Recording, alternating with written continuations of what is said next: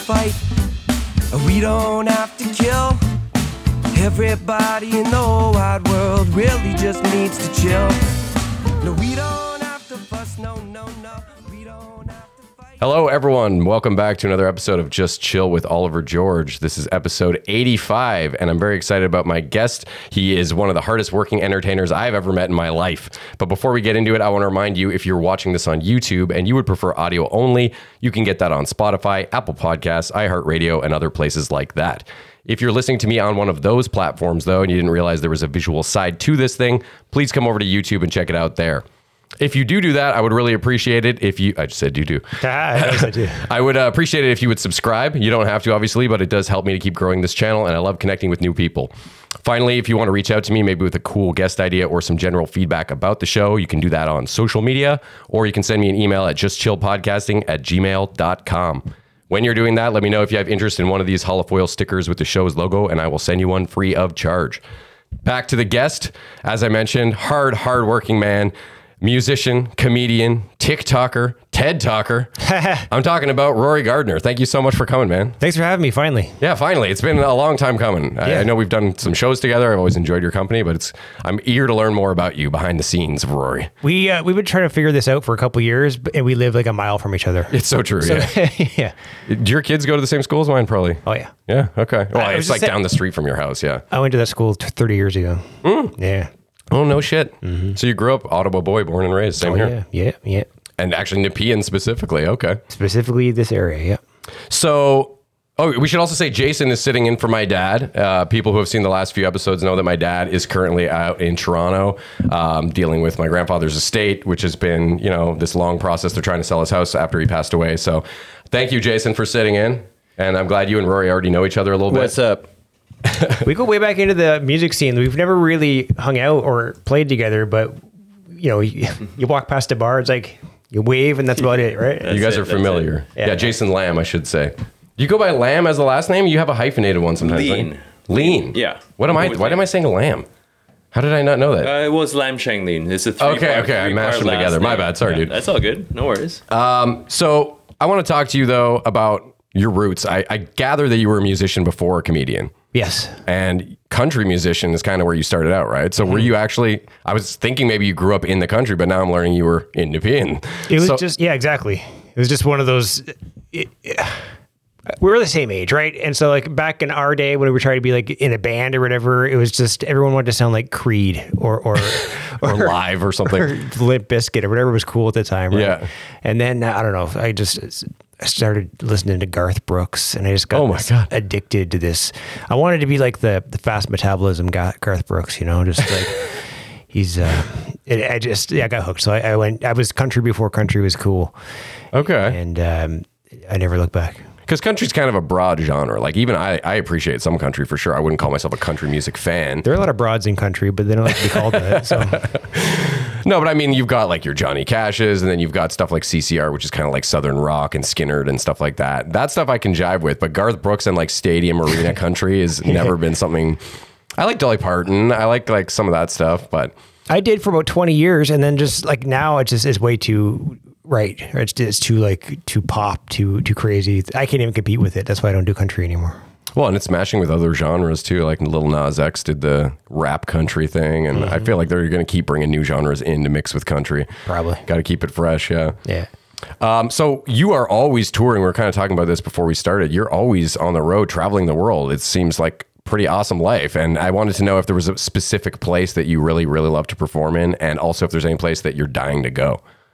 The thing about that is that you can't if you depending on the level you want to be or the income you want to receive, you can't really do that locally. Right? People get sick of you. People get sick of me really quick.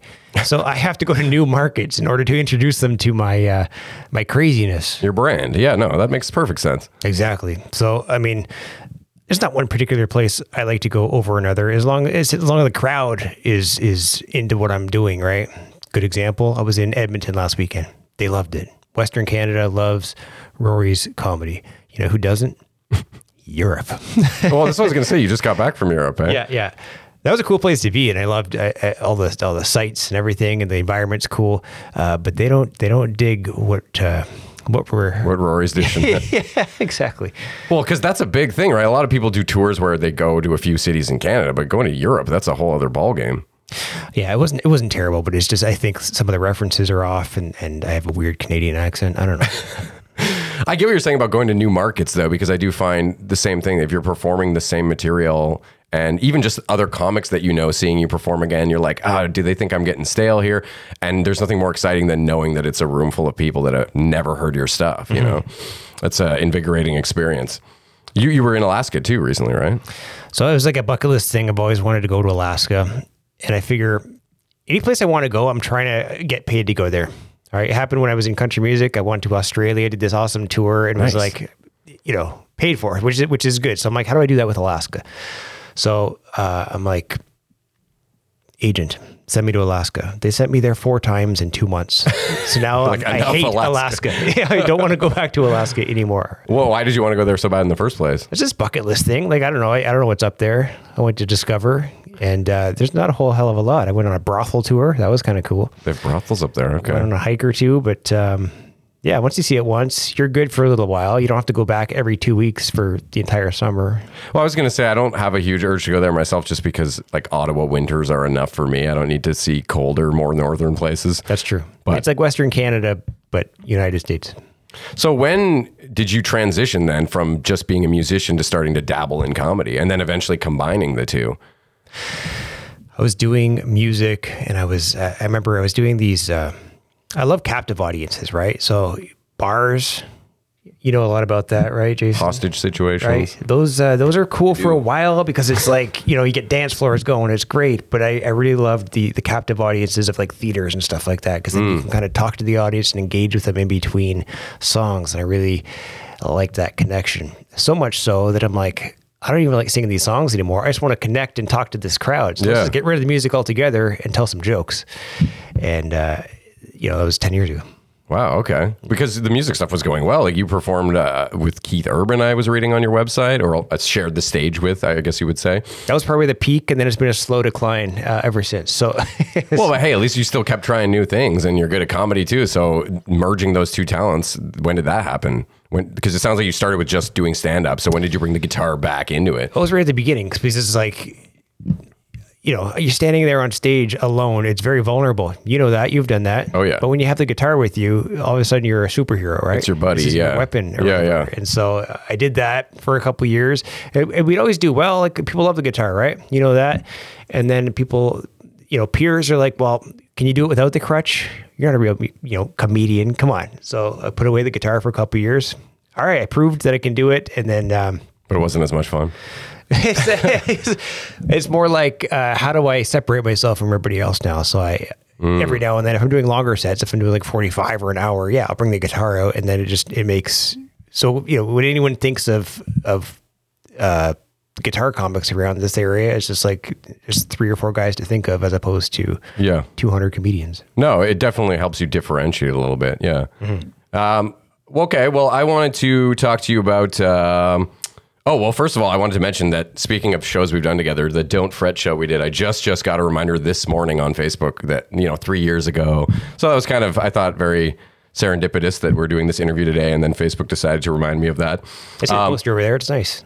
Sorry. Cool room, by the way, too. Oh, thank you. Yeah. Sure, you get that a lot here, right? a mishmash. Well, some people, I'm sure, if they don't compliment it, then I assume that they think it's like a, a giant man child cave. Do you it- use this like when they're not podcasting? Do your kids come down here and you're just like, don't touch anything? basically, it's decided to turn into that. I mean, we'll play of in the arcade. footage. I guess it's like part, it's a third of your house. Yeah, no, it is. It's very selfish of me, I suppose. uh, I mean, we it's storage, I guess, for all our board games, and we play on the arcade sometimes. But yeah, it is by and large kind of just dad's podcast studio. Don't touch, you know. Yeah. Fair enough. I mean, my youngest is only five, so he would definitely screw some stuff up in here if he was left to his own I devices. that. I got a bunch of music equipment in my basement. The kids just f around with it constantly.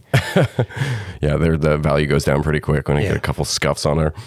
Um, I was actually before I moved on from traveling and touring, I wanted to know how does that work in with your life as a parent? Like, do you ever bring them on the road with you, or is it just you know a lot of video chats and stuff in those moments? It depends. You know how fickle that can be traveling with children and what have Oh yeah, So it's like and expensive too, right? You got to pay for Yeah. extra airfare and all that. Yeah. Exactly. 'cause I pick and choose uh, those battles. Uh, the ones they come on, like in the winter, I'll generally the home base will be like Florida, somewhere Mm. warm. So us as Canadians, we get the hell out of this cold climate. Like last year is a good example. We were there for I don't know two or three months, and we just kind of that was my hub. So they were. You know, able to hit the pool every day at lunch. We were online learning with the school. and Oh, okay. flying out to different places from there, and it's easier because you don't have to go through customs and all that. Yeah, definitely. You have two kids, yeah? Two, Yeah. Okay, right on. A- and yeah, it- it's uh, and again, travel. You have to travel in order to get these these gigs, but I'm trying to balance it as good as I can. I want. I don't want to be an absent father. This No, of course, yeah. Your kids are about the same age as mine. Maybe mine are a little older. Or no. Uh, my oldest is he's gonna be 14 at the end of December. Oh, so you've already hit this stage. See, mine are like eight and ten. So I'm at the stage where they still love me, and I really want to absorb that uh, that phase of the life. Whereas your kids maybe already hate you. I don't know. Like, It's getting there. No, no, I, I wouldn't say that. We don't have any epic uh, feuds with my children, even my oldest. But you definitely feel the teenage vibes coming in. Uh, I mean, Jason, you've got some of that too now, right? Your daughter's what, 14 or something? 15. 15. Okay, man, yeah. When They're did she stop kids, loving though. you though? No, they, they, they, they still love me. Oh, really? they do, yeah. Surprising. Yeah, they're good kids. Um, But you, you must have some of that teenage uh, hormonal bullshit, or she's just a saint all the time. well, you know, there's there's there's times when they're yeah they can be tough, but yeah. Yeah, I mean, most uh, part, like yeah. same. My I have, my kids are good kids too. I'm not trying to throw them under the bus, but I definitely have noticed the teenage vibes coming in a little bit, where it's it's more like they don't want to talk to you kind of thing, or they they just seem like they've got a lot on their plate all the time. Like when you, hey, how was school? "Mm, fine, you know, like mumbles. That's all I can get usually. I see. But it makes comes with the territory, I guess. I feel like it kind of creates a better. Um, it's, it's actually strengthened our relationship. Not that like things were bad over COVID when we were all isolated together, but it's like the distance. Like I miss them like crazy, and they miss me while I'm gone. Which is just so when I'm back, it's like we're just really uh, connected with each other. You appreciate that time together, yeah. yeah, so it's like the the balance is is, is perfect right That's now. what they always say: absence makes the heart grow fonder, right? yeah, unless you're absent for too long, and Yeah, and then it makes the heart grow resentful. makes a shitty parent. Yeah. No, no, but I get what you're saying though. It's it's the same mentality of like, you know, if it never rained, you wouldn't appreciate the sunny days kind of thing. Exactly. You know. Um, okay, well, speaking of kids, I want to mention the fact that you had a kids album. Oh, or have you done multiple kids albums? I was trying to figure this out. So I've done like three kids albums, and it goes back to what you were saying before. It's like just country music was taking a weird turn. I didn't know how to navigate it. No, you know, labels weren't like knocking down my door to be like, "Hey, come join us over here?" Yeah. So I was just like, "What do I do?" I was a pretty decent songwriter, so how do I leverage this skill into something else where uh, you know, big fish, small pond, or whatever that is. So I'm like, let's try kids' music. My kids were at the age where it's like we're watching Sesame Street and we're watching all these The Wiggles Like, and I wanted to that. kill myself listening to this stuff. So I'm like, I could do this. I could I could write like, songs that kids would appreciate that adults could also listen to. Yeah. And I did. Uh, and uh, that phase is over now. What was it called again? When I grow up? Is That's- that's one When I grow. Yeah, that's the one that I, I was looking into. Um, and actually, I wrote down some of your lyrics for one of the songs because I just thought it was really sweet. I thought it was like a good message for kids. Uh, I have it on my phone here.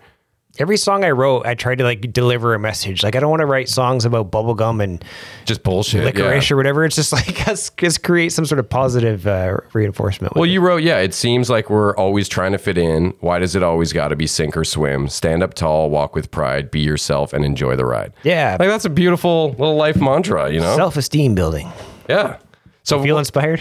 I do. I did. I wrote it down specifically like because 40 it, it like hit me. I teared up a little bit. Yeah. Oh, beauty. Um, so what would the inspiration was just like you had kids and you weren't sure what to do musically at the time, so you just gave it a whirl or It was both. It was for us. It was that. It's just you're basically creativity is fickle, right? So you're you're. I can't create out of thin air. It has to be in the environment. And at that time, my kids were zero and two or something. So I was just like, all I could write is kids songs. I couldn't write anything else. Yeah, it makes sense. Right. Well, people should go check it out if they have kids. I will say that much, as well as your other album, which you brought right here. I'll show it to people. Oh, man, modern day problems. So that's like the co- that's the comedy music album. I wanted to record like a legit stand up album. It was, it was 2021, but we were, COVID was weird. The audiences were like screwed up because everyone was in masks and there's plexiglass all over the place. I'm like, forget it. Let's just take. So I isolated it in a recording studio and I'm like, let's write some funny songs. Oh, there's some great songs on here. I mean, I've seen you perform many times. I'm trying to figure out which ones I know on here. Yoga's not a workout. So this stuff I did live was like yoga's not a workout, Brand, new, vegan. Yeah, these are hilarious. And so like I wanted to create a whole album, so I, it forced me to write other stuff, and so we wrote other things. Uh, uh, what else we got? We got like uh, modern day problems, or my wiener won't work like it used to. you know, you write what you're uh, what you're inspired by. Like back in the day, I was writing about the kids. Now that I'm 40, it's you write It's impotency. Exactly. You know what I'm talking about. Yeah. Uh, hey, I'm I'm 37 in December. I'm not quite there. Oh, yet. you're still in the prime. Okay, yeah, you'll see. yeah, I'm, I'm born 85. This is episode 85. I guess that's uh, some correlation there. Dude, I used to be young and virile like you. You know I mean? I used to be lightning and thunder between the sheets. Lately, my weather forecast has changed to a chance of drizzle. That's gold, man. Uh, no, I definitely want to listen to the rest of this because I've heard a lot of these songs already. And I I actually was in one of your videos after a, a show that we did in December, and I was vastly unprepared because I remember you asking some guys if we wanted to be in the video, but I had no idea that we were supposed to like learn the song. And now looking back, that sounds really stupid. I'm like, bring your guitar. What do you think I was going to make you do with it? I don't know. I didn't know what the video was going to entail. I didn't know if, if you were just going to have us. Yeah, I, I probably should have realized that I needed to know the chords, but It's three chords. Yeah, I figured it out figured it relatively fast, and uh, and also it was a show, and I wasn't driving, so I'd had a few beers too, and I just felt like such a doofus, and I, I thought it was another one of your songs, and I remember feeling very embarrassed, but I, I very much appreciated the opportunity, so thank you. Ironically, the song is called "What the Hell's Wrong with You." Yeah, exactly. what was wrong with me? Yeah. Um, I want to know best and worst performances in the sense of like, was there ever a time you went to perform and you had a bad feeling that it wasn't going to go well, and then it totally turned around and it was like surprisingly good, and vice versa? Did you ever have a show that you were so stoked for, but it just like was abysmal by the end? Just expectations weren't met, kind of thing.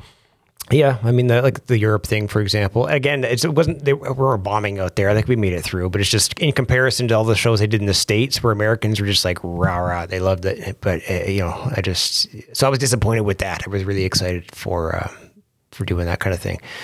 Stuff that I didn't think was going to go well that went better than I thought. Um, I don't know. You you've been on stage. It's like you know when you um, there's this certain energy you can hit where it's like, all right, the audience is they're they're digging what I'm saying, and now you can kind of just, uh, you know, just just take a second, take a beat, and just like now you can you can maneuver and control a little bit and stuff Yeah. like that, right? Sometimes you don't expect to get that with certain crowds, but they they deliver, and then you. Uh, They just kind of fall for you right away, sort of yeah, thing. yeah, Yeah, yeah. It's a nice, nice surprise, and it's nice, nice environment to be in. Yeah, when you feel like you're oozing charm and you're not exactly sure what you're doing right, but you're like, okay, okay, I'm digging this. Exactly. It could come down to like the anything like the the host. It could be a bad host could just set you up wrong. And now your entire set's messed up. Whereas a good host can create So a good true. energy in the room, uh, and, and everyone flourishes. And you won um, the best comic for Faces Magazine for 2022, right? Which is a local Ottawa magazine, but still very, very cool. Does it mean anything? But yeah, it's kind of the joke, right? Everyone kind of says Faces is like a because there's so many people in every category. It's like 50 different people you can vote for, and it's one of those things where I guess you can tell all your friends to vote for you and, and maybe not win justly. I'm not saying that's what you did by any means, but So I didn't know I was nominated, and then uh, and then I, winter came. It was like February, and I get messages from comics in Ottawa. I was like, "Congratulations!" Like, what are you What are you talking about? It's like you won the Faces Award. I'm like, I didn't know I was in it to begin with. damn, there we go. yeah, that's impressive. Yeah, pretty cool. Damn, yeah, we were nominated this show for a podcast or something. We didn't win, but Oh. yeah, maybe next year. Yeah. Although I did just kind of trash talk Faces magazine, so we'll see how that goes. Cancelled. Um, I want to talk to you about social media stuff because I find it very impressive that you're so able to be so current with like stuff like TikTok. Because for me, when TikTok came out, I was telling Jason that was kind of the final straw for me, where I was like, I have enough fucking apps that I'm already terrible at. I feel old when I go on all these things already. Uh, but TikTok was the last straw, and I just kind of didn't delve down to it, which turns out was probably a bad idea because it seems to have blown up massively. But you've got over 150,000 people following you on TikTok. You have over like 50 million views, 3.1 million likes. Like, so how did you, how do you stay so current and not like feel old, what like I do when I try to do that kind of stuff, you know? People love watching my mental illness. It's uh, it's crazy what people will absorb these days. TikTok kind of I was an early adopter because it was through boredom through uh, COVID, right? So there was like the early really early, early adopters, which were tweens. They were just doing dances and stuff like that, and then there were they were like the early COVID people, and then it was the rest of the world. So I kind of got in there, and I didn't know anybody in the platform because nobody our age was on it or whatever. So Yeah. I just started messing around with it. I created a few things that I thought might be funny, and I didn't care about being a weirdo because nobody knew me on the platform. Yeah. Right. What do you do when you're alone and no one's around? You have that anonymity, yeah. Exactly. So then I, I did that stuff and it, it blew up like on that platform. So I'm like, gee whiz. My- I'm gonna lean into this a little more. exactly. So I leaned into it more, and then I got confident enough to post it on other platforms, uh, you know, where people could actually uh, judge me for it. no, your videos are hilarious for sure. So I, I- maybe there's something to be said there. It's just like when you're when you're authentic and just being yourself, like that's when your your true colors come out. Well, your videos on TikTok are very like light and fun. I find you know they're very like just silly shenanigans that everyone can relate to and stuff. A lot about family life or about you know Ottawa stuff. I've seen you post about the weather and stuff, like you know how it's getting fucking cold out and Same with my comedy. I don't like any. I don't like controversy. I don't want to frig up any political views or Yeah, yeah. whatever. You know, you're not going to see me posting a, a, a like an abortion TikTok or anything anytime soon. yeah, I try not to tread in those waters either. I don't know. I mean, some people can do it so gracefully. I feel like there's certain comics who can talk about the most controversial shit and they just weave through it without like really taking any heat. Like people like Bill Burr, he's pretty good at that where you know like he can talk about stuff where you're like, "Oh, is he really is he really talking about this?" And by the end you're like, "Oh, he made a good argument." He's a master at it. I love watching him do it. But then, like people that aren't prepared or don't have that skill set try to do it, and they become completely offensive. Oh, It's yeah, like, yeah. Dude, you don't you don't have the right to do that yet. You don't have the skill set to be able to. yeah, if people can't if it's not inferred sort of where you're coming from and what your intent is and you try to say one of those kind of heinous jokes that's really really crossing the line i've seen people do that on stage and just bomb where i'm pretty sure everyone thought they were like racist after and you can tell it was just a joke but they didn't have that finesse you're talking about you know um, I- I'll ask Jason. Do you have a question for Rory? Normally, I throw to my dad if he's got. You guys are musicians, so Yeah. Um, I was, I I was wondering, s- since you were brought up in my neighborhood, uh, like where, where did you start playing music at the beginning of everything, you know? first gigs. Yeah, first, gigs. gigs. Uh, you know, everyone they find if similar to you, you find your first musician friends at school, right? That's it, yeah. I think, uh, yo, so I was at Knoxdale, right, and that that's my grade six teacher brought his drum kit into into class for like the entire year. So he just let us mess around with No the drum way. kit. So I'm like, that's my thing. I'm going to be a drummer. And so uh, you know, I, my parents got me a kit next year for Christmas or whatever it was, and then uh, I was a drummer. And then I got tired of carrying the crap up and down stairs. So out of laziness, I'm like, what can I do that won't involve physical manual labor? Let's learn how to sing. You don't have to carry anything. True. So out of laziness, I learned how to sing, and um, I never looked back. You, did you take like singing lessons or something? Because I find you you have like a very polished professional sound. You know what I mean? It's just practice. Like I just, I don't, I didn't take. I, I wish I had because I don't know the fundamentals.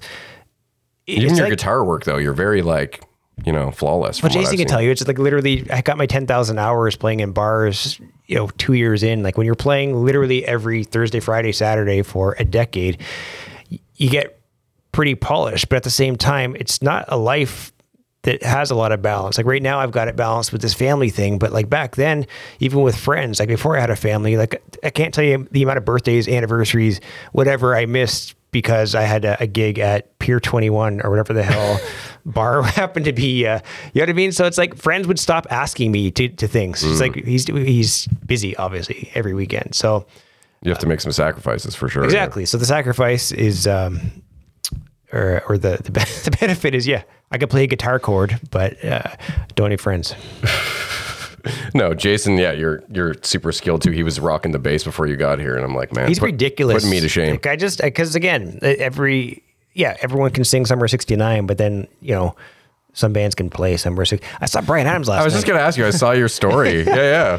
I saw him at Blues Fest four years ago, and I'm like, he sounds better than the '80s. It's like, what is this guy's? Great. He's got to be getting old now. Eh? He's like He's 63. 60. Okay. And he- he, went to my high school for a year. different year. Oh yeah, no. Okay, uh, yeah, he was. He's he grew up in. Uh, he born in Kingston, and he grew up in Ottawa. Yeah, I think he went to Henry Munro, and then he did Colonel By for a year, which was my high school. But again, I don't know. It was like in the '80s or something, probably. But He sounds amazing. He, the band's cool. It's just it was a good good show. I always like that song that he did with Sporty Spice. That's like one of my guilty pleasures. Yeah, Where you gone? there you go. You know, it's. I guess it's all of our guilty pleasure. Yeah. Um, I want to talk to you about uh, the the TED talk that you did, and and obviously what inspired it. We had a tornado here, I guess, only a few six months before the pandemic. Really, it was September 2019, right? The anniversary was like two weeks ago or something like that. Okay, yeah, yeah. So it was. I know it was September. 2018. Oh, 2018. Okay. Yeah. Um, but yeah, we had a, a tornado, which was not normal for Ottawa. Although recently we had a crazy storm again, so maybe that's the way things are trending. But um, yeah, so I wanted to know how do you when your house gets trashed like yours did, and I think your car got fucked up too, or no? Yeah, yeah. Your jacuzzi, like everything. I remember I seeing I the videos. just like in a tree. Yeah. it was it was insane. Yeah, you looked like you had a tree fort through your house. Which is kind of cool. Like almost almost as cool as this room. But Well, that's the thing that I find astounding is that you seemed to almost instantly turn it into like this positive thing and, and sort of like not let it, you know, crush you like probably so many people would have been devastated by that. But you instantly started trying to turn it into something positive, And then eventually you got invited to do a TED talk. So where does that resilience come from? Have you always been that way? Is it just how you were raised or is this something that you just found in the moment when that happened? it, I mean, it was all by accident. Because again, I've never experienced anything that traumatic before. Uh, you know, I had a, a pretty simple life up until that point. So I guess I learned through that is just how I masked my vulnerability. Like, you know, everyone around me's crying and panicking. I'm like, I just, that's the way I masked it, just using humor. You ever been to a funeral? I'm the same. I'm cracking jokes that I shouldn't crack at funerals. Yeah. Because Lighten I don't know how to, you know, deal with that. So uh, Were you home when it got trashed? Like, were you inside? we were inside. I was literally, Oh. I had just gotten home, and 15 minutes later, um, we're you know eating pizza in the living room, and I see like this tree get tree get uprooted from the front. Like it was just it was it was stormy out, but we have storms, right? But Yeah. then when we saw a tree get uprooted, a giant tree, and just like you know fly into a, a parked Volvo, we're it's like, well, let's get downstairs. So- yeah, this is next level. Yeah. Exactly. So we rushed to the basement, and uh, you know, it, it was 20 seconds later. It was it was done. Like that's how fast it was. Fuck. Yeah. Yeah, because you were right in the path. I remember seeing that whole area. It went all the way to that Tim Hortons that they ended up having to shut down because it was like just too damaged beyond repair, I guess. Mm-hmm.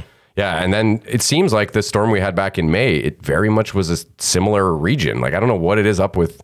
I recognize This area. because I was playing uh, a gig at uh, I don't know Rib Fest or something like that. And I saw the storms coming in. I'm like, that does not look like a regular. Because I've seen it. This looks familiar. right? Yeah, So I know this fucker. get home. Yeah, no, I'm, I'm racing home and I'm getting the garage, and all of a sudden, uh, you know, the tornado warnings start happening, and we can see it.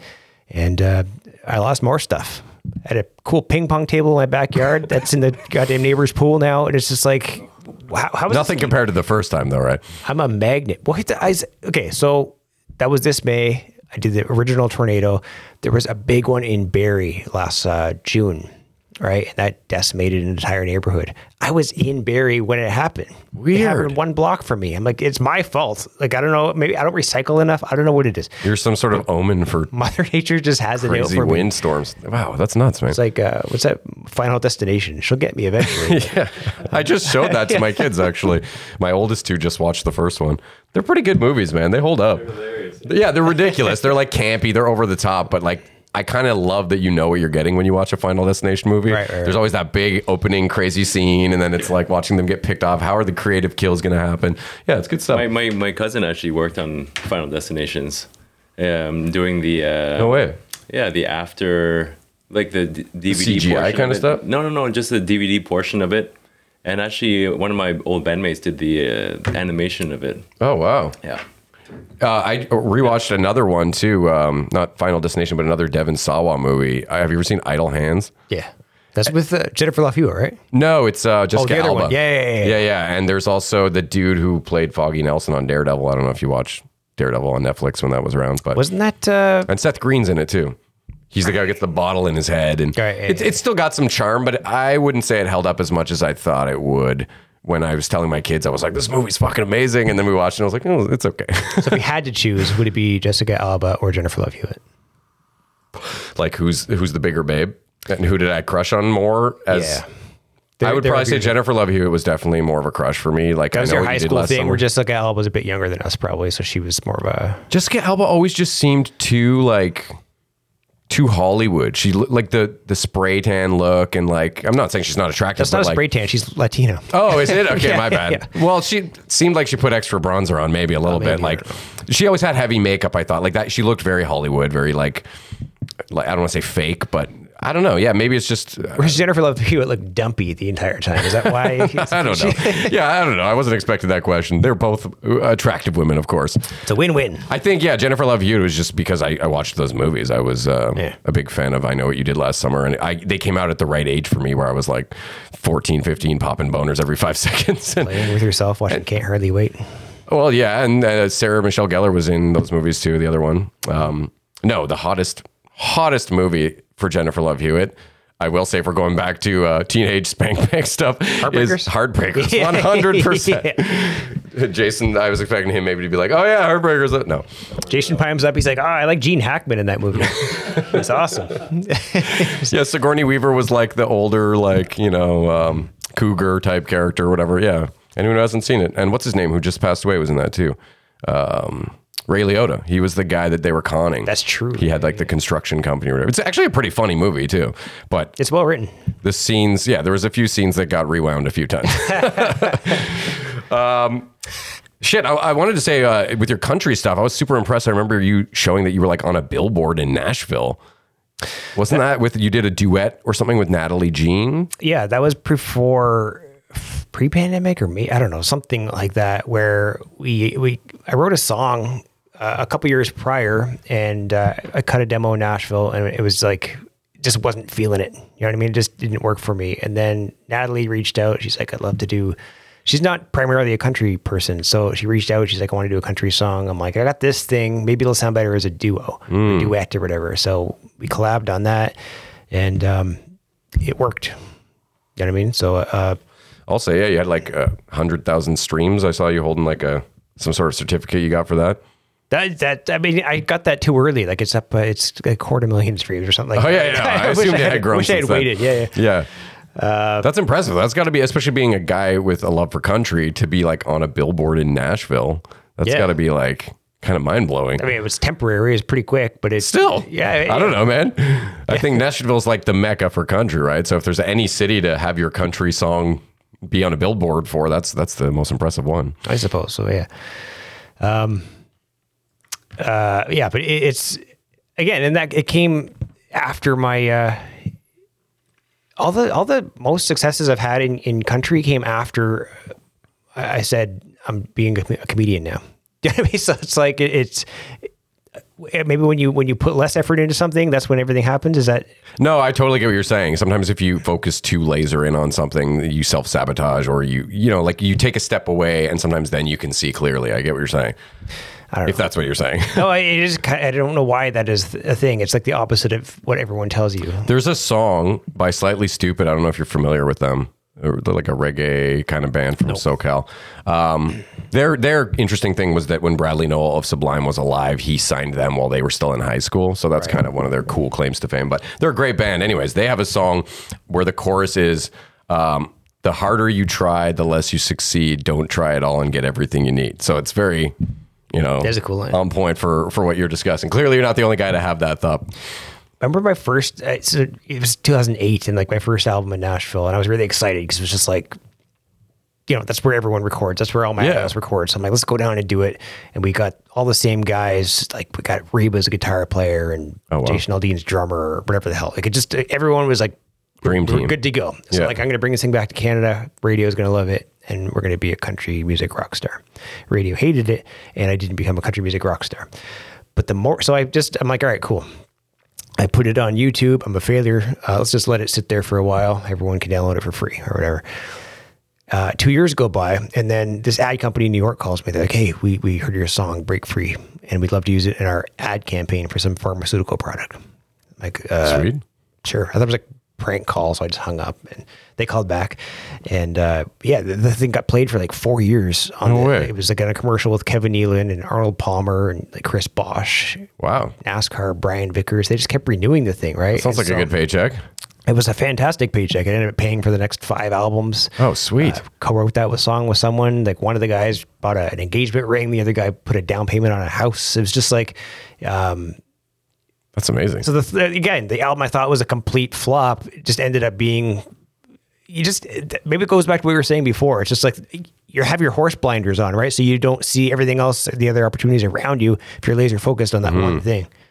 I don't know, but it's it. Uh, That's very cool though that you got that kind of airplay on on like a big syndicated ad. it opened up my eyes to a thing that I, I didn't realize even existed. So I was happy to see that. It's just you know what the medication was, it's called Xarelto. Actually, or like what it's for? it's blood cl- clotting or something like that. It's like so. It would have sucked if it was like for herpes or something. Right, right, right, right. No, it's it's it's a blood clotting. Uh, it's like brought to you by Rory. exactly. And I used to tell a joke on stage. It was like, uh, like it's cool to have your stuff in a commercial, but it's like you're like no one's coming up to you after the show. It's like, oh my god, your song about blood clotting really got me through some tough times. Like it's not really rock star, right? But it's uh, Whatever though, man. That's still impressive, I think. I mean, all the, all the things we've been talking about are super impressive, and and that's why I said off the top that I honestly think you're one of the hardest working entertainers that I've ever met because you're always working your ass off and you're always doing different styles of shit, which I also think is cool. Maybe because I try to aspire to do the same, you know, keep dabbling in new creative endeavors, but uh, you know, respect. no, I, I, I wish I could. I to a, a fault though. Thank you for saying that, but I, I feel like I'm. I, I go. Uh, I get overwhelmed pretty easily. so uh, what like anxiety? You mean? no, just in general, like uh, it's just I take on too many projects, and then like now it's just like I'm trying to like balance a lot of plates, and then it's now I have to like. It, it, it takes effort to like take things off or take plates away or whatever. So Yeah. as I get older, I'm, I'm really trying to uh, mitigate that. Dude, I've been doing the same thing lately. Like this whole season, I was telling Jason before we uh, recorded that this has been kind of a slow one for me. Normally, the first couple seasons, I did 32 around episodes, 33 maybe.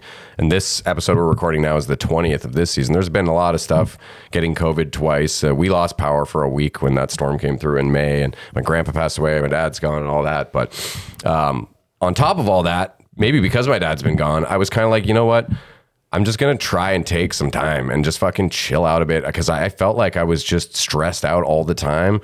Not that I don't enjoy doing the show, but you know, like you said, too many spinning plates at the same time, and it's been really nice the last like month or so to just be like, okay, I'm gonna get more fucking sleep. That was the number one thing. I got so used to sleeping like five, six hours a night that like I just couldn't even remember the last time I had eight hours of sleep, and it's been making like a whopping difference and uh, you know yeah just trying to like to be okay with like one night being like i'm just gonna watch a fucking movie and go to bed early and like and not feel shitty about that.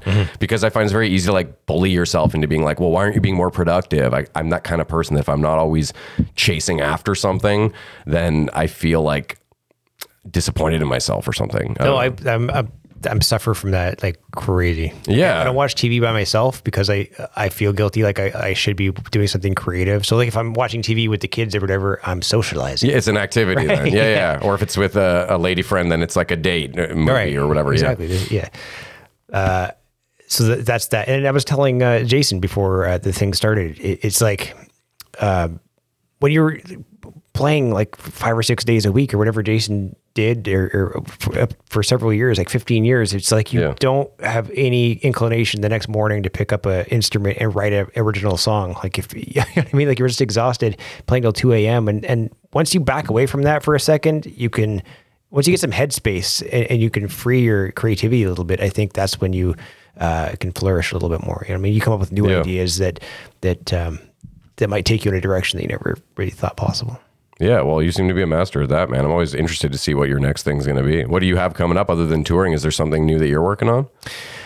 I'd like to get that album out. That finally, uh, you know, I've got that stand up album out. Um, Oh, and this one would be sans guitar, just like pure stand up, you think? yeah, that was I was supposed to do that in, in again in 2021, but nothing. Uh, there was no audiences around. Yeah, it's been a slow climb back to normal audiences. Yeah. Exactly. So I, I'd love to uh, to do that this year, and um, but then again, you know how it is. It's like you're, working on jokes. Now I'm coming up with new stuff. I'm like, what narrative do I want to do? And I'm just trying to figure out the right opportunity. And I'm impressed by anyone that does a special because I know I know a lot of people will record it like four different nights in a row and edit the best parts together. But to me, just coming up with like 45 minutes of material or whatever, I've never been able to do that, and I'm not ashamed of it or anything. But um, you know, I could maybe do like 20 minutes, and I'd have to pull some shit together. But 45 or an hour is like just remembering it without notes or being able to look at your phone even is you know impressive to me. That's You all. could add your guitar to it. You- you- but, That- yeah, that's what I would do just to get my 20 minutes. oh, just to get your 20 minutes. well, probably. I mean, the last few years I've mainly only been doing musical comedy. I, I honestly, I think that's one of my goals is to go and do some sets with just no guitar and, and get back to some of the weird shit I write in my notebooks and and just giving her, you know. But um, anyways, yeah, no, there's always more time to keep trying or go back to things like that's. There's never any limitations except for the ones we put on ourselves, you know. yeah, exactly. This is turning into a lot of mo- uh, motivational quotes. it is. We have a lot of cliches here in this. yeah, whatever, man. I, I think a lot of cliches are, are fucking adorable. I live by that stuff, man. I just, I'm a self help junkie, so I, I'm a uh, basic bitch. Yeah, I just, uh, I love it. It's the only. It's I don't know. Although I don't like pumpkin spice. I'm not a huge fan. That's supposed to be a basic bitch thing, but Right, right. I find, uh, yeah, Kelly loves pumpkin spice, but for me, it's this time of year. It's just oversaturation. Everything is pumpkin spice. I haven't been to Starbucks in years. Um, I, I lately I've been only been drinking black coffee, and their black coffee sucks. So I, it's just why I haven't been. there. Especially when it's like eight dollars for black coffee. Yeah, exactly. I used to go. What was it like? Caramel latte or something like that, or caramel macchiato. Like that was my thing. I never liked Starbucks. I always found it was overpriced, and whenever I tried a fancy drink, I usually, I, I always felt intimidated just ordering because I never knew what I should be getting. So I would always just be real with the cashier, like sort of tell them what I was after, and they would always give me some super sweet thing with a bunch of whipping cream, and it's just overkill. I don't know. I like my McDonald's coffee, if I'm being honest. So do I. That's all I have. The best brew you can Big find from a big name. Yeah. Yeah, exactly. Okay, I got some fun questions for you. Um, what is your most embarrassing childhood memory? Unless it's traumatic, obviously. My dad fingered me or something. Uh, child traumatic childhood memory. Um, I guess that wouldn't be embarrassing if your dad fingered you. That would be just horrible. depending on who you are, it could, you know, it could, if if he's good, did it maybe? Uh, um, I don't know. I, I used to have like a runny nose throughout my entire childhood, and I even got surgery to get my adenoids taken out. Oh shit! And so, like, my nose would run constantly. So all the kids at school called me snotty. Oh, that's not a great nickname. Yeah, so- everybody thought you were sick all the time. I would assume then too. Or just gross. Yeah, you stay away from the guy who's always dripping like a faucet, though. They yeah. weren't wrong. It was gross. Shit. Yeah, that's pretty embarrassing. So my yeah, the most tra- traumatic experience would have been, uh, uh, you know, over six years of uh, preschool or whatever. Nasal teasing. Well, now next time I see you like at a bar or something, I'm just gonna be like, "What's up, snotty?" there you go. Please do. No, uh, I can beat that though. I, again, I was not sure. I mentioned this to Jason, but I don't know if I've told this on this podcast before. But an embarrassing childhood memory for me that still makes my dad laugh is uh, when we went camping. My first time camping when I was about ten, grade four, something like that. And uh, we went to the beach all day, and I had to piss really bad, and I didn't want to use a porta potty or whatever. You know, I was just kind of holding and think I'd make it back to the campsite. And it was a long walk back to the campsite. So at some point. I'm like, I gotta go pee, and I ran off to the side. My brother, my dad, kind of just stayed on the path.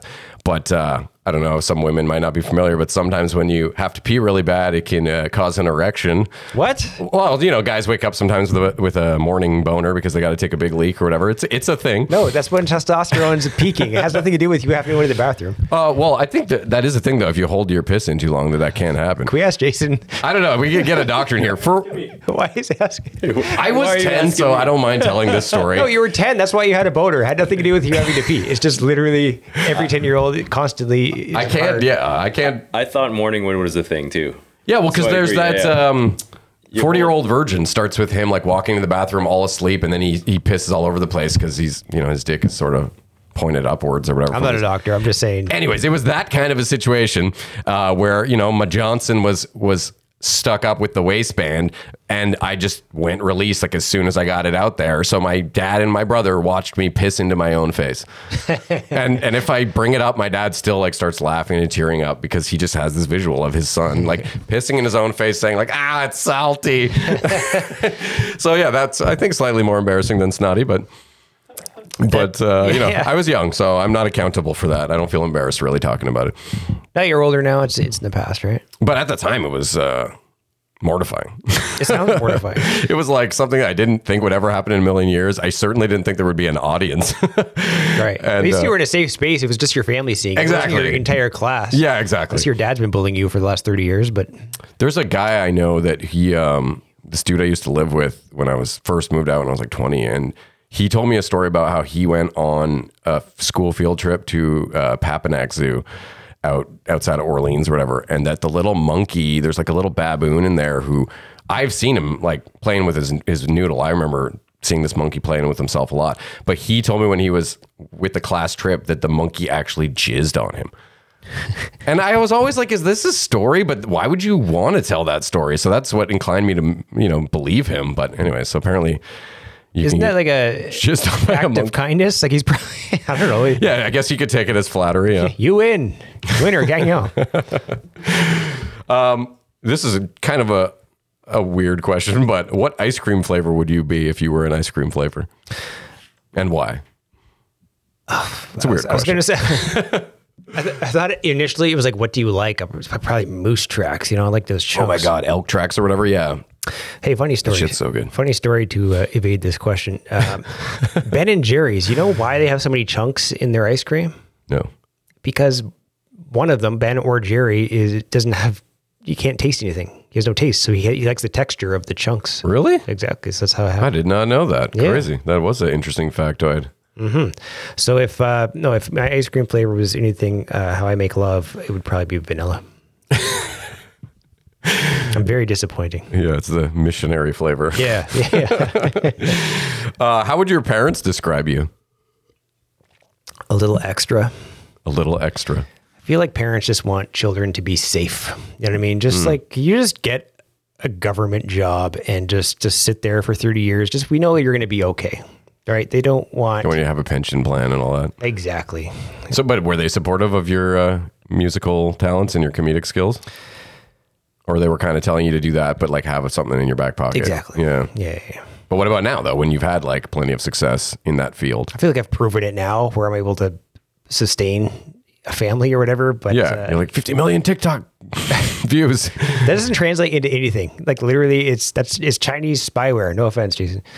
But it's it's uh It did kind of pop up overnight, TikTok. I felt like it was just like one day, all of a sudden, everyone was fucking talking about TikTok. Even Donald Trump was telling people not to download it. Exactly. Like in Canada, you it's the creators fund doesn't exist, so you can't get paid for your TikToks here in Canada. Oh, It's really? Shame because no way. we were cooking for a while. Yeah, and then um, Fuck. and then I had this conversation with someone yesterday. It's just like I like out of all that, like what is TikTok giving you? Nothing really. Well, exposure, and hopefully they check out your other stuff. But it's no investment in exposure. So like I'll, I'll be doing like this over the winter. I was doing cruise ship gigs, and I, Okay. and I we get to use this cool theater with this LED wall behind you and stuff, so I can actually bring videos into the show, and it's really you know yeah, that's really awesome. cool element. So part of the show would be me showing a TikTok, and then I would show these stupid comments people use on the. Anyway, long and the short of it is like half the audience has already seen the TikToks. It's like we already follow you. We just didn't recognize you without your cardigan or whatever. Oh, okay. So I'm like, so yeah, it's exposure because they know the association who I am now. You're But this familiar face. Like, but again, exactly, what does that get you? Oh yeah, you're that guy. All right, let's go to the casino. well, hopefully they enjoy your content. So it gives you like a favorable edge with an audience. Maybe before you even perform, they're already like, oh, I've seen this guy. Yeah, he, he made me laugh while I was on the shitter. You know, like, Right. Yeah, they yeah. have a good vibe coming from you already before you even open your mouth, you know? maybe like I don't know. Someone, I didn't know that. I thought you were making money off TikTok. I had no idea about that restriction for Canadians. That no, sucks. I mean, if I had that many subscribers on YouTube, that'd be different. yeah, yeah. YouTube is it's a fucking slow burn. At least I've found. Mm. I mean, I finally make a tiny bit of money off YouTube, but it's it's peanuts. I find uh, shorts have been uh, big lately on YouTube, so I just I just repurpose all the TikToks through shorts and uh, uh, you know same sort of thing. So those pop huge, but the the monetization's not there. So Yeah. I have millions of shorts videos now. Like the they can you can only monetize the long form ones, oh, really? I didn't know that. And all my long form ones suck apparently. No, you know what? I like. I know that shorts are the thing right now, and because of TikTok, everyone's trying to copy that with Reels or whatever they rebrand it. But I think I'm so inherently like against it that even though I'm shooting myself in the foot, I I just I'm like, no, man, I'm gonna put out two hour podcasts.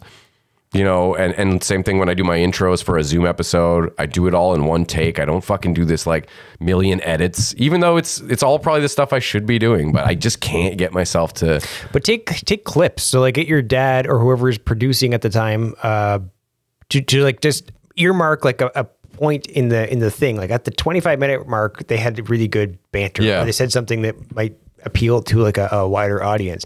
And so like I, I on TikTok, for example, people post their clips, right? There's 15 second clips, and there's one of them that kind of caught my eye. There's two like comedians who were like heavy into weightlifting, right? And they're talking. They have this element in their show where they talk about who's natty and who's not, right? So Okay. like, is The Rock on steroids?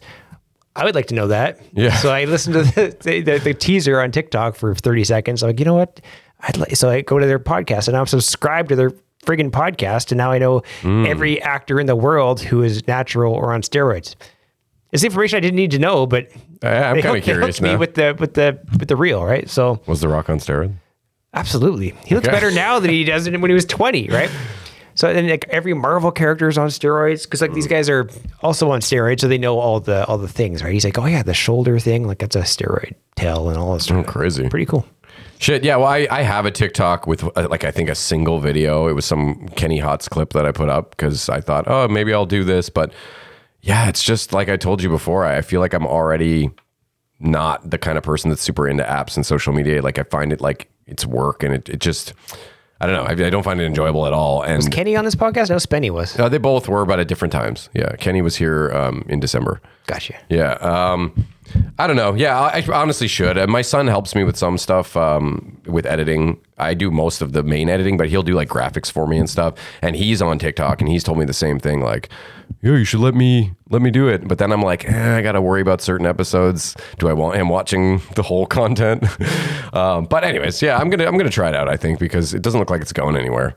I thought it was going to be a flash in the pan at the beginning when TikTok came out. I thought maybe it was going to be, you know, a year and then people would stop caring or whatever. But it seems like it's Yeah, they changed the landscape of every, every other platform. exactly. It's the opposite. It's like everybody else is trying to copy TikTok now. So I don't know, but I still love me some long form. If you're still here watching this whole episode, then good for you, gold star. There it is. Yeah. Uh, Kenny, uh, I, I met Kenny on a plane. Uh, I, I think I was headed to New York for a showcase or something, and he was headed back to Toronto. They just performed in Ottawa, Oh, nice.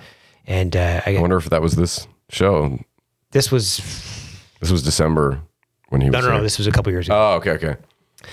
and uh, we got to talking. He's like, "Oh, I found out I was a musician." He's like, "I've I've been trying to put something together. Like, let's collaborate on a on a project." I'm like, "Cool. What do you have in mind?" And he sends me these lyrics. He's like, "Let's just." Uh, Let's create some funny songs, and then we'll we'll Nice. we'll, we'll put this whole thing together. We'll go on tour. It'll be a lot of fun. So like, cool. Send me your send me your lyrics, and and we'll we'll figure it out. The most vile like thing on paper I've ever seen or read in my life. I'm like, buddy, I spent like a decade like trying to get. You're like, I have a kids album. clean, exactly right. Inspiring children's music. I can't I can't go you know tour the world singing this stuff. So Yeah. Unfortunately, we had to. Did you expect anything less from Kenny Hotz though? I didn't know what to expect, but it just it didn't work out. Obviously, He's like known for being nefarious and vile and all that, but like I got to say, from meeting the dude, I thought he was like a really sweet guy. Like I think a lot of that is a played up sort of character. Um, He's a good hang. Like we, we got along great. It's just uh, creatively, uh, it just did do our our brands are different. Maybe no, I, I can understand why you might not want to sing those songs. I mean, I don't know what the lyrics were, but I can only imagine. I've heard his songs about Spenny being born in a dumpster can from uh, from a homeless guy's jizz or something. Jizz in a diaper, and I then Spenny the- was, born. I think that was the first verse, and it is, so it goes back to your last question. If I had probably sang that or recorded that, my parents would probably be disappointed. Yeah. Yeah. you have to explain the context. Like, no, you should watch their show. This shock humor. No, yeah, he's a really nice guy, though, from what I gathered. Um, oh, I guess that's pretty much it. Honestly, I've got uh, season three finale question that I've been asking everybody. Unless there's anything you want to plug again, or something you want to, something coming up, or some shows, or What have I got coming up? you're going back to the prairies. I think I saw later this month. Yeah. So all of October is basically. Uh, here's the thing with balancing with the family. Uh, I, I go to Saskatchewan next week, and then the week after Alberta, and then the week after Manitoba. So I'm kind of hopping all over the place. And I could just find stuff to do out there and be gone the entire month, but I, I'm choosing to like be a present father and just like flying back and forth or whatever. Yeah. And I just I feel like it's uh, it's the best way to go. That's a long time to not see your kids, for sure. Yeah. But again, like Western Canada, they've, they've been liking my stuff. So I'm looking Nice. forward to seeing what they do. Awesome, man. Well, uh, I want to know when you were growing up, what was your dream job that you wanted? Slash, what job would you want to do right now if you all of a sudden stopped being a comedian and musician and just had to change careers? You can answer either or or both. Career back in the day was rock star. Oh, okay. well, you Most people, I guess. accomplished that, I would say. Not quite. To some degree. I mean, I've seen so many videos of you on stage doing the whole band thing in front of huge audiences and being a star. You know, I don't know. It's not, but it, it's funny. I had this conversation yesterday with someone because they struggle with the inner struggle that folks like you and I probably struggle with, and uh, so they hired a hypnotist to like talk to them, and so they asked them this question. They're like, you know, what are you doing now? And she she laid it out. She's like, I, I did a speaking gig. I had a thing. I posted a podcast. I do this sort of thing. And then he's like, well, what we want to be doing five years from now? And she's like, uh, you know, speaking gig and a podcast and a thing. You know, I mean, she, so he's like, well, you're doing that right now. It's just your perception needs to change. She's like, you're currently living what you consider your dream. You just don't see it in your head right now, right? So Yeah. just kind of embrace that journey instead of like whatever goal you're trying to achieve. That kind of stuff, like that. If, at the age of 40, that's like the, that's that stuff is starting to like register for me. You know what I mean? So I'm trying to appreciate kind of what Being uh, present. yeah, just like what I what I what I do or have, as opposed to uh, I'm not Garth Brooks, so I'm a failure. You know what I mean? No, I totally get it. I think that that's why people have so much nostalgia for childhood and stuff. It's because you almost don't realize when it's happening how amazing it is. It, it's only once it's gone that you start to appreciate. it. Like I, I think about that with this room when someone says, "Oh, this is a cool room," or I'm interviewing someone having a great conversation. Like I think about one year or five years or 10 years or whenever I move out of here and this is no more a thing, I know I'm going to look back and be like, oh, I wish I could be in that room in that chair again. So instead, I try to tell that to myself now and be like, you are in the chair now. Like, soak it the fuck in, you know? But that's, that's the whole like uh, meditative thing, that being present. I think that is honestly the best thing to try to put your energy into. And I'm terrible at it usually, but I'm never going to stop striving to be, you know, in the moment. It's were- easier said than done. I remember hearing a survey once of like you know a thousand different old people, and they said that across the board, the best time of their life is when their kids were young. Mm. You know, for whatever reason. And I, I remember when I first had kids, it was like it sucked for the first few years. You know, Jason probably knows. It's just like diapers and BS and I would say the first year. I like toddler stage when they can start walking around a bit and like you can do more shit. You can bring them places, but mm. like the first year is kind of bullshit. It's adorable, but that's it. That's all you get. It's like, you're, you're nothing. Like the mom takes care of everything, right? oh well, in this house, I mean, we're pretty equal parents, but I'm I'm the the house husband. I call myself. I just meant like as far as like the first year, it's like you know they're on the teat and you're kind of a useless. Oh, I see what you're saying. Biologically, yeah. yeah. But it so I don't know. So I felt like the first few years were just like everyone's like the kids having kids is like the best thing of your life, and then for some reason I had this in my head. I'm like. I don't see what they're talking about. This is when's the payoff? Like when does it become the best thing in my life, right? And uh, I just feel tired. exactly, it's not. It wasn't ideal, but now I'm in the heyday. Like I, we talked about earlier, like they they're just the perfect ages. Yeah. where they're not dicks, they're out of diapers, and it's uh, Eight and ten, that's a good ages. it is. It is. And it, so it, it, but a lot of parents, including me at the beginning, had that thought. It's like, all right, at the when they turn 18, are you handed a trophy? Like you've created adults now. Congratulations. No, it's the journey. We're in it right now. Yeah, exactly. it's- appreciate what you have because that's what you're going to be looking back on when you're 80. and Exactly. You have nothing else.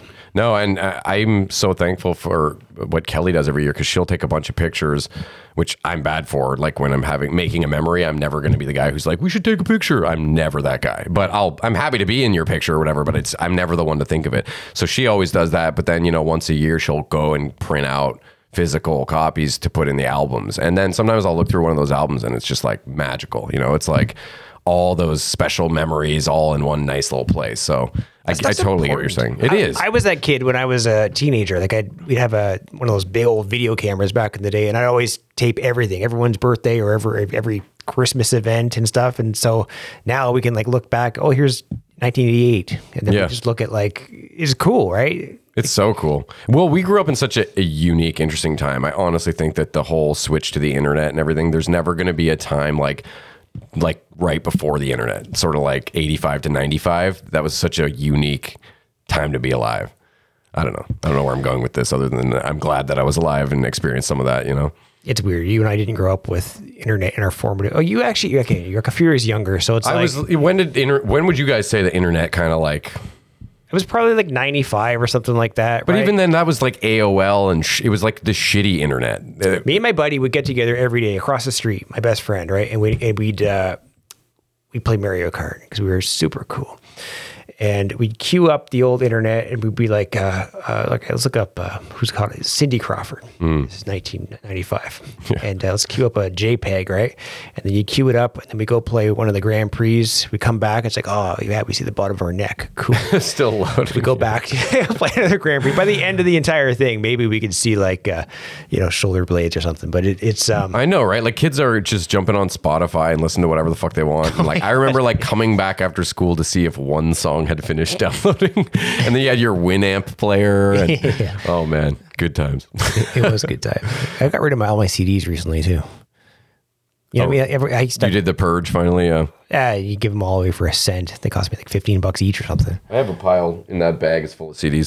Um, they were all in my car. That's was my thing. I just kept every CD I owned like in the trunk. I had like three different book, whatever those things are called, CD books. And uh, then eventually my CD player shit the bed, and it kept like trapping a CD in there for a long time, and it would randomly pop out. So I had actually the best of James Brown, disc one, in my car for the last like four years, and it was a good album to have stuck in your car. I got to say, Way I- better than disc two.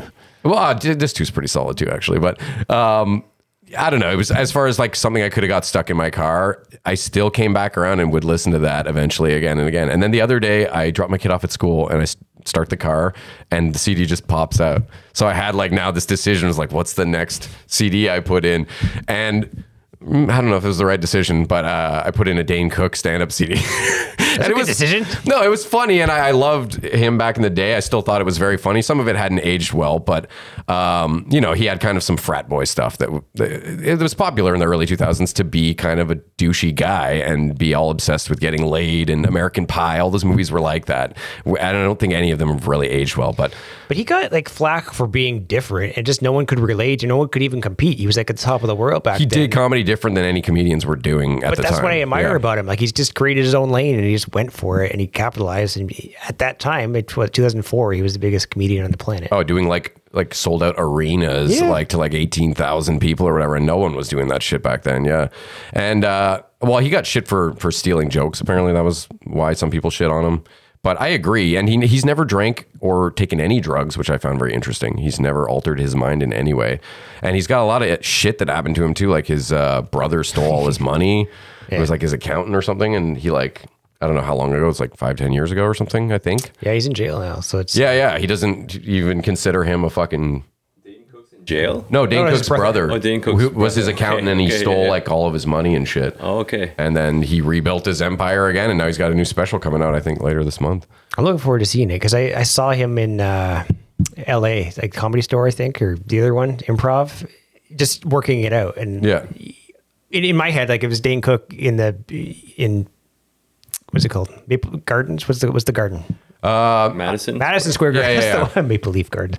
Um, yeah, so like that. So to see him in like a you know something the size of Yuk Yuk's was yeah. awesome. Oh man, that must have been cool. He's such a good crowd work guy too, from what I've heard on his albums. I, I will say though, yeah, having any stand-up CD stuck in your car now, I don't know if that's a great idea. Just because jokes aren't necessarily as uh, easy to re-listen to on a frequent basis as a song that you really enjoy. Uh, you know, Why is that? It is weird. But yeah. like, there's that. But then, like last night, I'm watching a Seinfeld episode from 30 years ago, and I'm like, this is hilarious. Yeah. Like, why? Why is watching a TV show different? Isn't it funny too that you can still find something really funny when you already know what the punchline's going to be? I find that an interesting concept too, because comedy obviously makes sense when you're surprised and, and you're like, ah, ha, ha, and you're being illuminated with this joke. But I think it's funny how people will like be nostalgic and go watch, you know, old Simpsons episodes and you know like every beat of the thing, but it's it's that comfort almost. I don't know. Oh, oh, sorry. So the other half of that question though, I still want to know if you weren't doing what you're doing now, what would be what job would you want to be doing? If you had to pivot right now. If I had to pivot right now, what job would I be doing? like nothing performance. oh God. Um, And, and let's assume you could be, you know, um, have the schooling for it. Like, like what appeals to you? Like being an architect or like, you know, something like that. If you could be magically sort of like given the the tutelage where now you have the knowledge to do that, like is there a career that sort of appeals to you? So, uh, one time someone told me that I missed my calling as a teacher. I could see that. I feel like uh, that would be cool, but not like high school. Like I don't be a babysitter, but like I, I'd like to I like knowledge sharing in general. Yeah. Whether I don't know anything right now, but like had I had the tutelage, as you say, Yeah. I'd like to share that with someone. Well, no, like you said, you love connecting with people, and that's why you fell in love with comedy. So that actually makes a lot of sense. I think a lot of comedians would probably make okay teachers as long as they're not the more unstable ones. Right. Comedy is not a is a cesspool for uh, unstable folk. But at the same time, teaching, I think that having a comedic element is such a great edge when you're trying to get the attention of especially a youth. I think it just makes you kind of cooler instantly to a kid if you can make them laugh. I think honestly, anyone, they always say the same thing about relationships too. Like, what's the number one thing a woman's looking for? Someone who can make them laugh, you know? I think it's the same for, for educating that you just get people's attention and people want to hear what you have to say a little more. Yeah, I mean it's uh, like with that grade six teacher who brought the uh, the drums into class, right? He, was, he was like that young hip guy. Yeah. So back in the day, so like to this day, like he's still my favorite teacher ever. And uh, the drums thing kind of got me into music. That's so I messaged him. I saw him on Facebook a few uh, years ago. I messaged him. I guess you know it's just nice little paragraph. It's like thanks to you, uh, we did this, this, this, and this, and uh, we appreciate you, and blah blah blah. That's awesome. No response. So, Dude, yeah. as if you just said that because um, I've been trying to find this one history teacher who was like so, the best teacher I ever had, hands down. He just made me feel accepted, and and he was someone I really connected with. Uh, I couldn't find him anywhere. I looked at my old school and their website. He doesn't teach there. I have no idea when he left, so that was a bummer. But I did notice my drama teacher, and he still works there. So I sent him an email. Didn't get a reply. I'm like, oh, maybe it went to his spam. And then I called the office, and they're like, yeah, we'll send you to his voicemail. And I left like a really sweet voicemail saying thanks for the positive influence. Same fucking thing. He's ghosted me. I wanted to maybe interview him on the show, but yeah, Maybe, yeah. You know who you are. Folks can't take flattery, I guess. Yeah, I know. I guess like I don't know. Maybe I was thinking maybe he didn't like me. Like maybe I was a, a student that he didn't like. But then I was I'm thinking, well, it's been twenty some odd years since I graduated high school. You think he would give me a chance that maybe as a grown up I'm not the same annoying kid I was or whatever. But yeah, it's a bummer. I would really like to speak to somebody like that had that kind of positive, you know, um, impression on me. You should mail him disc two of the James Brown CD and see if he. Uh, Oh, J- James Brown, man, fuck. I have about ten thousand of my own CDs in my basement right now. Um, Oh, really? Like ones you were merch or whatever? yeah, because I made them before, you know, when CDs were cool, and then it, no one's buying CD unless you're in Alaska. People love CDs in Alaska Oh man. because I don't think they've heard of Spotify. Is but this your comedy stuff or your your older just music album? Like co- a uh, bunch of country stuff, like you know, all the kids' album, everything. But it, it's, uh, yeah, I don't know. I should have got rid of them at the time, but no one was buying. yeah. Well, I guess if you ever do a show, you could give them out and just to try to like you know. So that's the thing about these Alaska audiences is they, it's an older crowd on these uh, Alaskan parts, and so they were just they were there enjoying the show. It wasn't like a rah rah, uh, you know, middle of America thing where everyone's just it's a party place, but they're just they enjoyed the show, they clapped, all good. But then there was like a lineup I'd never seen anything longer that people who just wanted to. Uh, uh, you know, pick up a, a CD just to listen to when they brought home because like these are the demographic of people who still have CD players. and so I'm like, cool. I have tons of these. Let's take them. Take them all. Maybe you'll get stuck in someone's car, Yeah, exactly. and then they'll listen to you for the next four years and become like a super fan. That is is that would be a fantasy of mine. Shit. Well, man, this was fun, and uh, I don't have anything left here, so I guess we'll wrap it up. But thank you for coming. Thank you, Jason, for coming. I, I will say this might be the finale. I, I considered Rory a good enough guest to be the finale guest, but I'm still maybe trying to set up one more with my dad coming back next weekend. So I'm on the same level as Fred Penner. wow. uh, he wasn't a finale guest, no. Oh, so I'm, I'm one upping Fred. Um, I mean, honestly, like I never planned that. Usually, they just worked out well that I managed to get like a really cool guest for the finale. But I think all my guests are cool, so you know. During the intro, when you're like, "Yeah, if you have any, any guests uh, you'd like to suggest," does anyone just like, "Yeah, you should get Harrison Ford on here"? like, Um, I honestly, dude, I don't even get a lot of fucking messages. Like the fact that I still do that intro is probably like not even worth it because I've ha- I've had the, the odd email here or there, but it's really not. Even the free stickers, I've maybe sent out like four. I'll take one. sure. Yeah. Yeah. Thanks. Hey, man. Um, but you know what? I like to leave that line open just in case. But I have had people suggest people, but it's always usually someone that I never heard of. It's like, oh, you should have this YouTuber on or something. I'm like, okay, I'll look into it. Oh, But- my uncle Ned's a really good talker. You should yeah, you get stuff like that where it's like, oh, this girl I know, but then they don't tell me any reason why she would be an interesting guest. It's just like, you should have my friend on. She's really cool. You know, like I need more than that because I don't really know the angle there. I'm not, what am I going to write questions about? Like, you know. But, anyways, yeah, people want to reach out. You could be the fifth email I get. There you go. anyway, this was fun. Yeah. Did we high five already? I don't think. Did we? Give me one of these. Oh, we'll do a fist bump. Okay. Thanks. Right on. All right. Peace out. Thanks for having me.